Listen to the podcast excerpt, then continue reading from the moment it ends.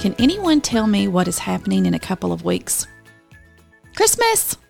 That's right. What are some of your favorite things about Christmas? For us as Christians, Christmas is such a wonderful time because we get to celebrate the wonderful and miraculous birth of our Savior and only hope, Jesus Christ.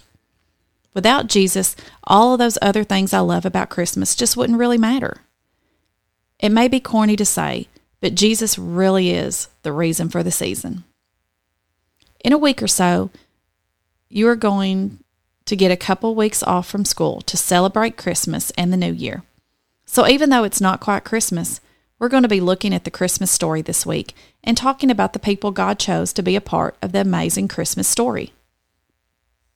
Today, we are simply going to read the Christmas story. Some of you may haven't heard the story of how Jesus was born before, or maybe it's been a while since you heard it. So today, we're going to be reading the story in full from Luke chapter 2. In those days, Caesar Augustus issued a decree that a census should be taken of the entire Roman world. This was the first census that took place while Quirinius was governor of Syria and everyone went to their own town to register. So Joseph also went up from the town of Nazareth in Galilee to Judea, to Bethlehem, the town of David, because he belonged to the house and line of David. He went there to register with Mary, who was pledged to be married to him and was expecting a child. While they were there, the time came for the baby to be born, and she gave birth to her firstborn, a son. She wrapped him in cloths and placed him in a manger because there was no guest room available for them. And there were shepherds living out in the fields nearby, keeping watch over their flocks at night. An angel of the Lord appeared to them, and the glory of the Lord shone around them, and they were terrified. But the angel said to them, Do not be afraid. I bring you good news that will cause great joy for all the people. Today, in the town of David, a Savior has been born to you. He is the Messiah, the Lord. This will be a sign to you.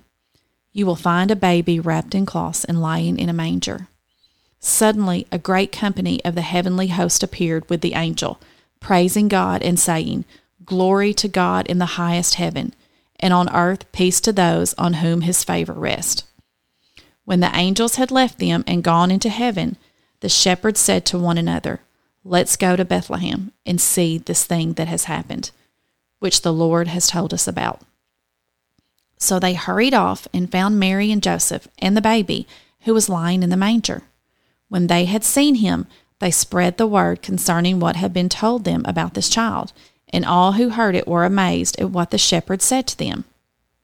But Mary treasured up all these things and pondered them in her heart. The shepherds returned, glorifying and praising God for all the things they had heard and seen, which were just as they had been told. On the eighth day, when it was time to circumcise the child, he was named Jesus, the name the angel had given him before he was conceived. And that is how the amazing life of Jesus started a king born in a lowly manger. This start to Jesus' life was just a glimpse into how his entire life on this earth would be. He was perfect and had the power to do anything. But he chose to put himself in a low position and be a servant. After reading this story, how can your family serve others during this Christmas season? Try to come up with one or two simple things you can do to show Jesus' love to your community through serving during your Christmas break. Tomorrow, we will start looking at the people who God allowed to be a part of this miraculous story. Tune back in.